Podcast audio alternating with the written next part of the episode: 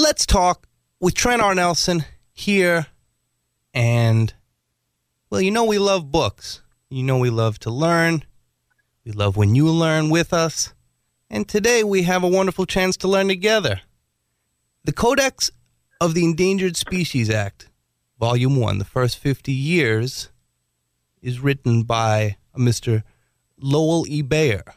He's an environmental historian and attorney, and he's got a lot to say on a subject that many people don't perhaps consider unless they see some animal commercial on the television. Yet yet other living creatures play an remarkably vital role in our world. Mr lowell baier thank you so much for joining us this morning. Thank you. The pleasure is all ours. We love to learn and we'd love to learn sir first and foremost before we get to the literature tell us about you tell us about what inspired you to endeavor to support animals and to speak about uh, our role in conserving the different species that exist? Well, uh, Trent, I was born in Chicago, but I was raised on my family farm in Indiana, which is about 100 miles south and west of Chicago in Indiana, northern Indiana, Jasper County, for those that know the geography. That's I was raised out there, and my grandfather had several farms right there.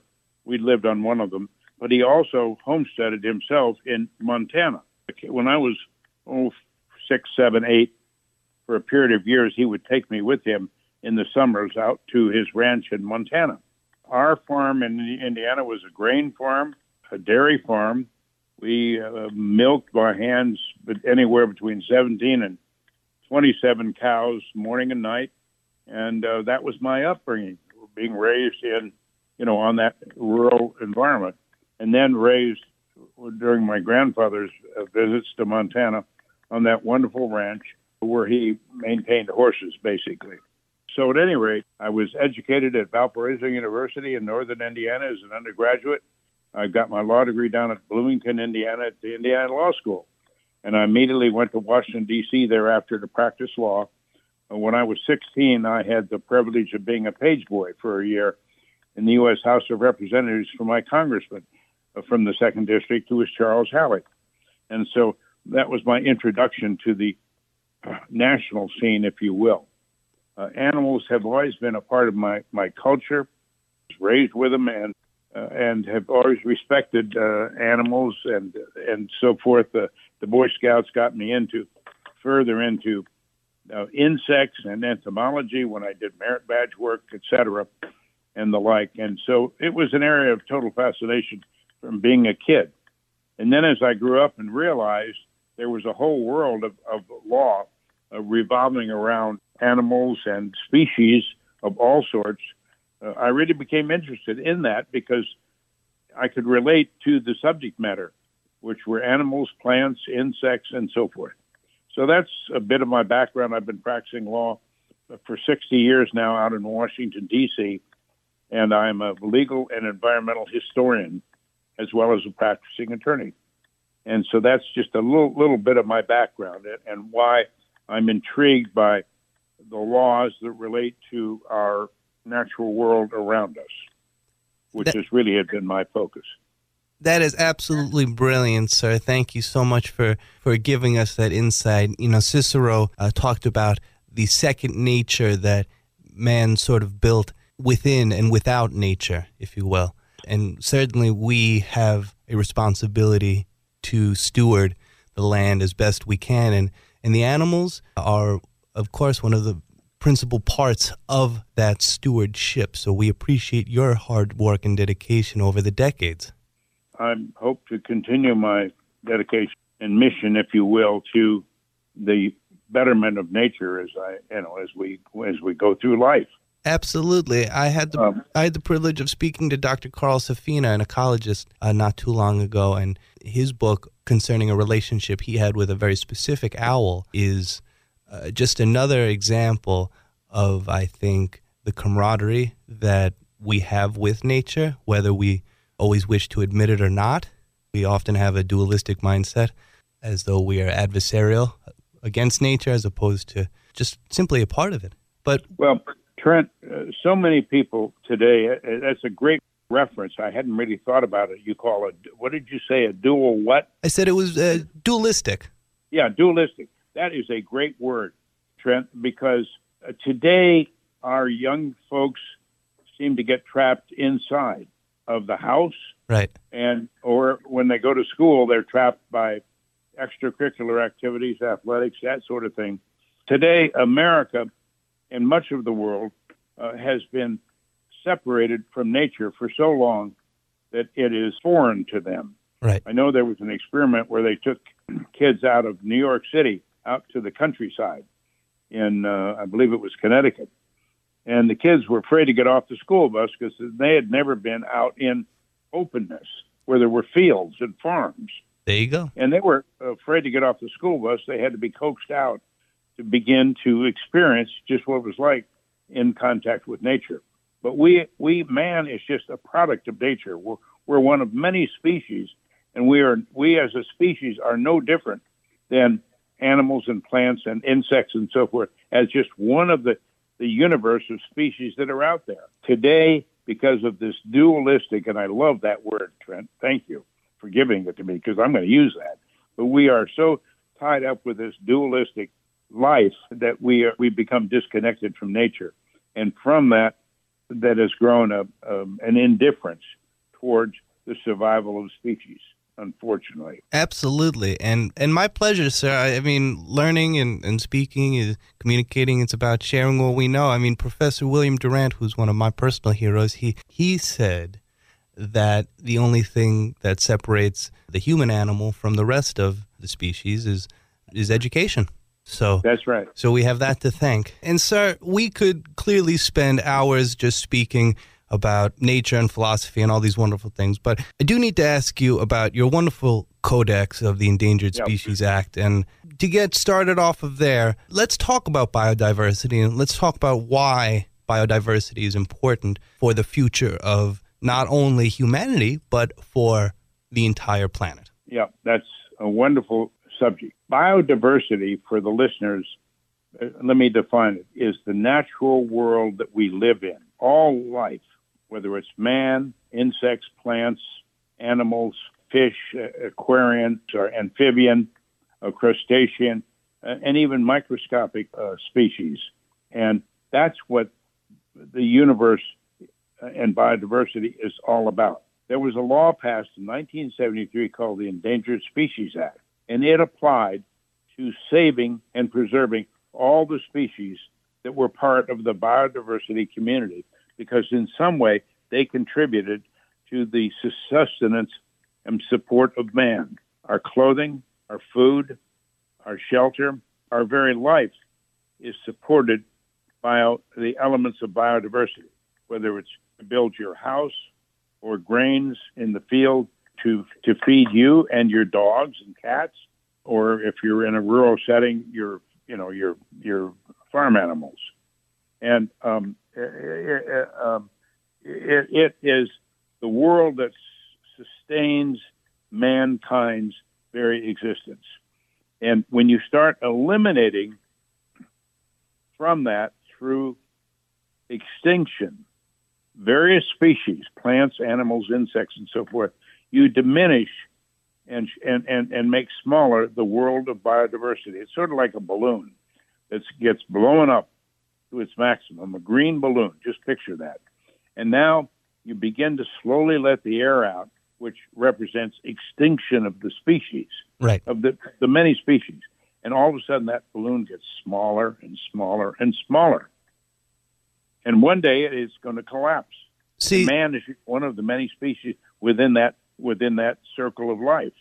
You And so, the Endangered Species Act was designed to protect the, the world of biodiversity.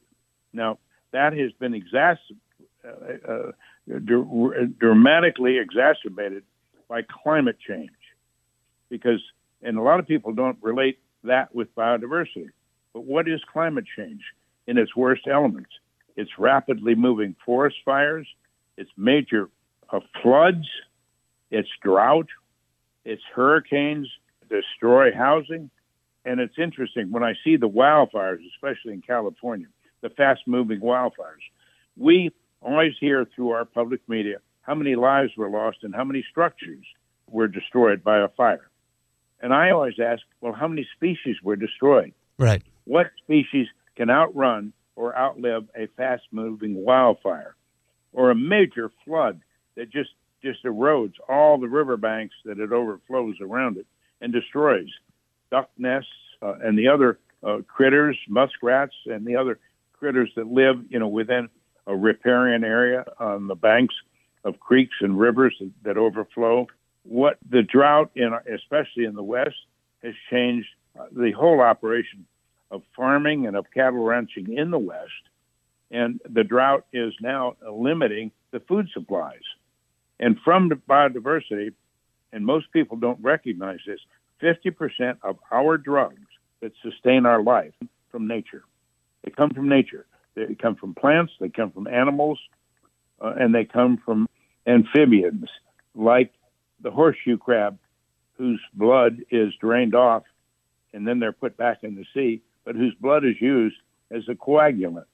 And these drugs deal with life, aspirin. The very smallest element that we all relate to as, as humans is, is the aspirin, and that comes from a plant. And I could just go on and on and on. But the point is this as the biodiversity universe gets smaller, our supply of drugs gets interfered with, and also our food. Our food security comes from biodiversity. The pollinators that we need to pollinate our food supplies are getting killed off. The birds, the bees, the insects, they're, they're dying. 25% of bird life in the last 20 years has decreased. In other words, 25% of the birds that used to be here 20, 25 years ago are gone. That represents 9 billion birds. Yep. 9 billion from Doc- only 12 bird families. Dr. Carl Safina said something, said the same thing. Absolutely. It's yeah. outrageous. And, and, and the pollinators to go on like the monarch butterfly. We've lost 90% of our of our monarch butterflies, which is just a symbolic of the of the butterfly and the bug community that again are pollinators. Right. And the de- the bees, we've lost 45% of our not only cultivated bees that we carry around in white boxes to pollinate fields, but the wild the wild bees, we've lost about 45, 46% of those in the last 10 years. Those are pollinators, and they affect our drug supply and our food supply. So I'm trying to speak directly to the people that are listening because they can relate to the loss of drugs, the loss of food. And it's going to get worse. That's what the Endangered Species Act is all about, is trying to stop that uh, extinction crisis that's going on. Let's talk with Trent R. Nelson here with Lowell Baier legal and environmental historian and attorney, speaking about the Codex of the Endangered Species Act, Volume 1, the first 50 years, speaking about why biodiversity is so important, about the 50 year anniversary of the Endangered Species Act. Sir, if I'm not incorrect, the Endangered Species Act is another legacy of Tricky Dick Nixon along with the CPA and the EPA. Is that correct? That is correct. He was the president in power that signed the act on December 28, 1973. But that act had been going through its Congress for two years. Sure. However, Trent, there was an act, an Endangered Species Act, first in, in, enacted in 1966, another one in 69. And then the 1973 Act, when it was finally passed, eliminated both of those and took their best pieces, if you will, of the le- that legislation and incorporated them into the 73 Act, which had just happened to be signed by Nixon. Sure. Because he, he was the sitting president when it was finally presented, went through Congress. Sure, sure. 66 would have been Johnson still after Goldwater. Yeah. So right, yeah. we know why the loss of plant and animal life is so important. I loved your balloon the image of, of the balloon mm-hmm. losing air. I think so often people perceive that there are actually two balloons. There's our human balloon, and then there's the balloon of everything else. But as you so rightly noted, no, we're all in the same balloon. Yes, sir. So, we sure are. talk to me about the Codex of the Endangered Species Act, Volume 1, the first 50 years. Mhm, Talk to mhm. me. We know now why biodiversity in all of its forms is so brilliantly important. We understand a bit about you. Now, tell us what this book aims to educate the public on beyond the education that you've just given them during this conversation, sir. Well, I wrote the book. Thank you, Trent. The book is entitled The Codex of the Endangered Species Act, the first 50 years, volume one. And volume two is the same title. It says The Codex of the Endangered Species Act, the next 50 years, volume two. That comes out in, in about two weeks. That'll be released in about two weeks. Now, why did I write these and what, they're, what are they about? They're students that are in colleges today and studying natural resource and wildlife conservation, natural resource management, wildlife conservation, weren't around when these laws were passed.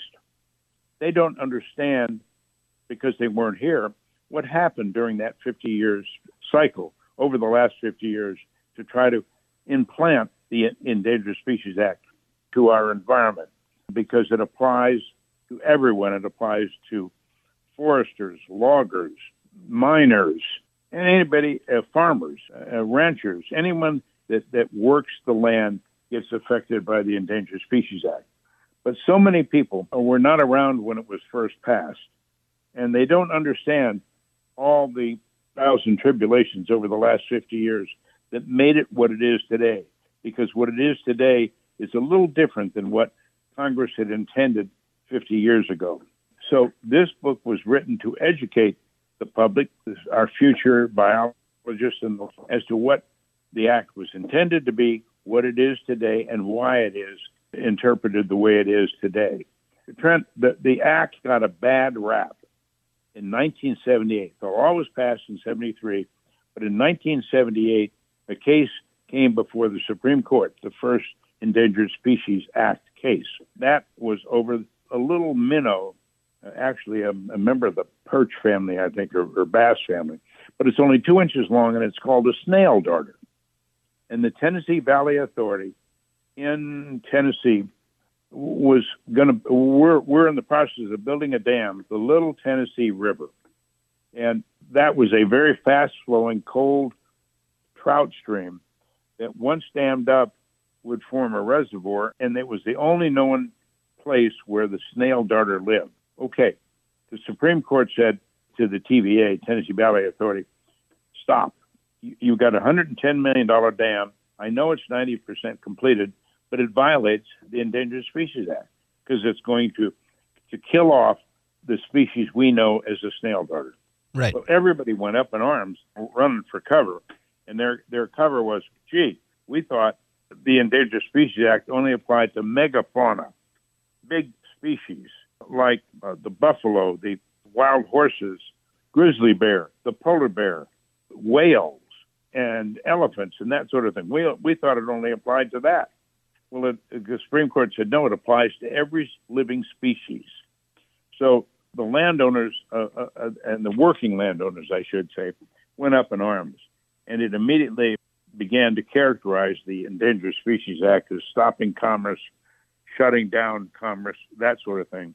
And unfortunately, it was being enforced, interpreted thereafter, and enforced that way, shutting things down. And the world was up, I mean, the United States was up in arms over it. it took 30 years to straighten that out, but it got a bad rap back in 1978 that has stayed with it. Unfortunately, it's one of those myths that just continue to haunt the uh, particular act of Congress. Uh, but it's been changed. Uh, people now, it took 20 or 30 years for the federal government finally to wake up and recognize, gee, we can't enforce that law the way the Supreme Court said it was to be enforced. And so they, through regulation and, and so forth, not through legislation in the Congress, but through regulation, began to enforce the act to make it livable and now work with the landowner. So they turned it from a you know a vilified law into a law that is embraced by many today And the landowners that have experienced working with it now understand that it works to their benefit as well as as the natural world. But it did get a bad rap. But the book, to answer your question, is written to explain all of that and explain really the way the act is today because so many uh, and I've spent a lot of time in the West doing my research and interviewing people. I must have done, I don't know, 75 or 80 I- interviews, which all were taped and all were transcribed. Folks throughout the United States that had experience with the Endangered Species Act from a variety of different angles. And so I, I was able to get the, you know, the relevance as of the act as seen through a lot of different perspectives in America. I knew I was I'd been practicing law 10 years when it was passed. I knew the men that passed it. I used to, to go goose hunting over on the eastern shore of Maryland with John Dingell, who was the leader in Congress driving that act through through. Right. And I know the trials and tribulations that he and many others that were part of the original act, enactment of the act and the drafting of the act. I knew them all. Three of them are still alive today, thank God. And so I was really able to get from the beginning, very beginning, their thoughts about what this was intended to be, what it became, what the courts did to it, and what it is today. And so it's an explanation, really, of what the law is today. That's volume one. And then volume two is I put together 27 scientists who uh, worked in the Endangered Species Act, and they all forecasted the things in coming up in the next 50 years as best they could that the act is going to apply to and how to deal with it. Because back 50 years ago, we didn't know, we didn't anticipate climate change or a biodiversity crisis. The law had to be regulated in order to re, to, to reflect uh, how to deal with those uh, stresses that were put upon it. Well, how do we deal with the unknowns of the future? And that's what Volume Two addresses: how to deal with those stresses that are coming. So that's Volume One, Volume Two. Now, Trent, I'm going to take a moment to tell you about, about Volume Three. Very few people know about this. I was asked by my publisher to write a book for the for the general public because Volume One and Volume Two are more academically oriented. Right. They're, they're really for the researchers, the academicians, and the practitioners. That's the worst of it. People today that are enforcing that law, many of them weren't around 30, 40, 50 years ago, and they have no idea what the act was all about. So, you know, it's for the current practitioners as well. But volume three, when they asked me to write it, I really was reluctant. Then I began to think, you know, there's a lot I had to leave out of volume one and two.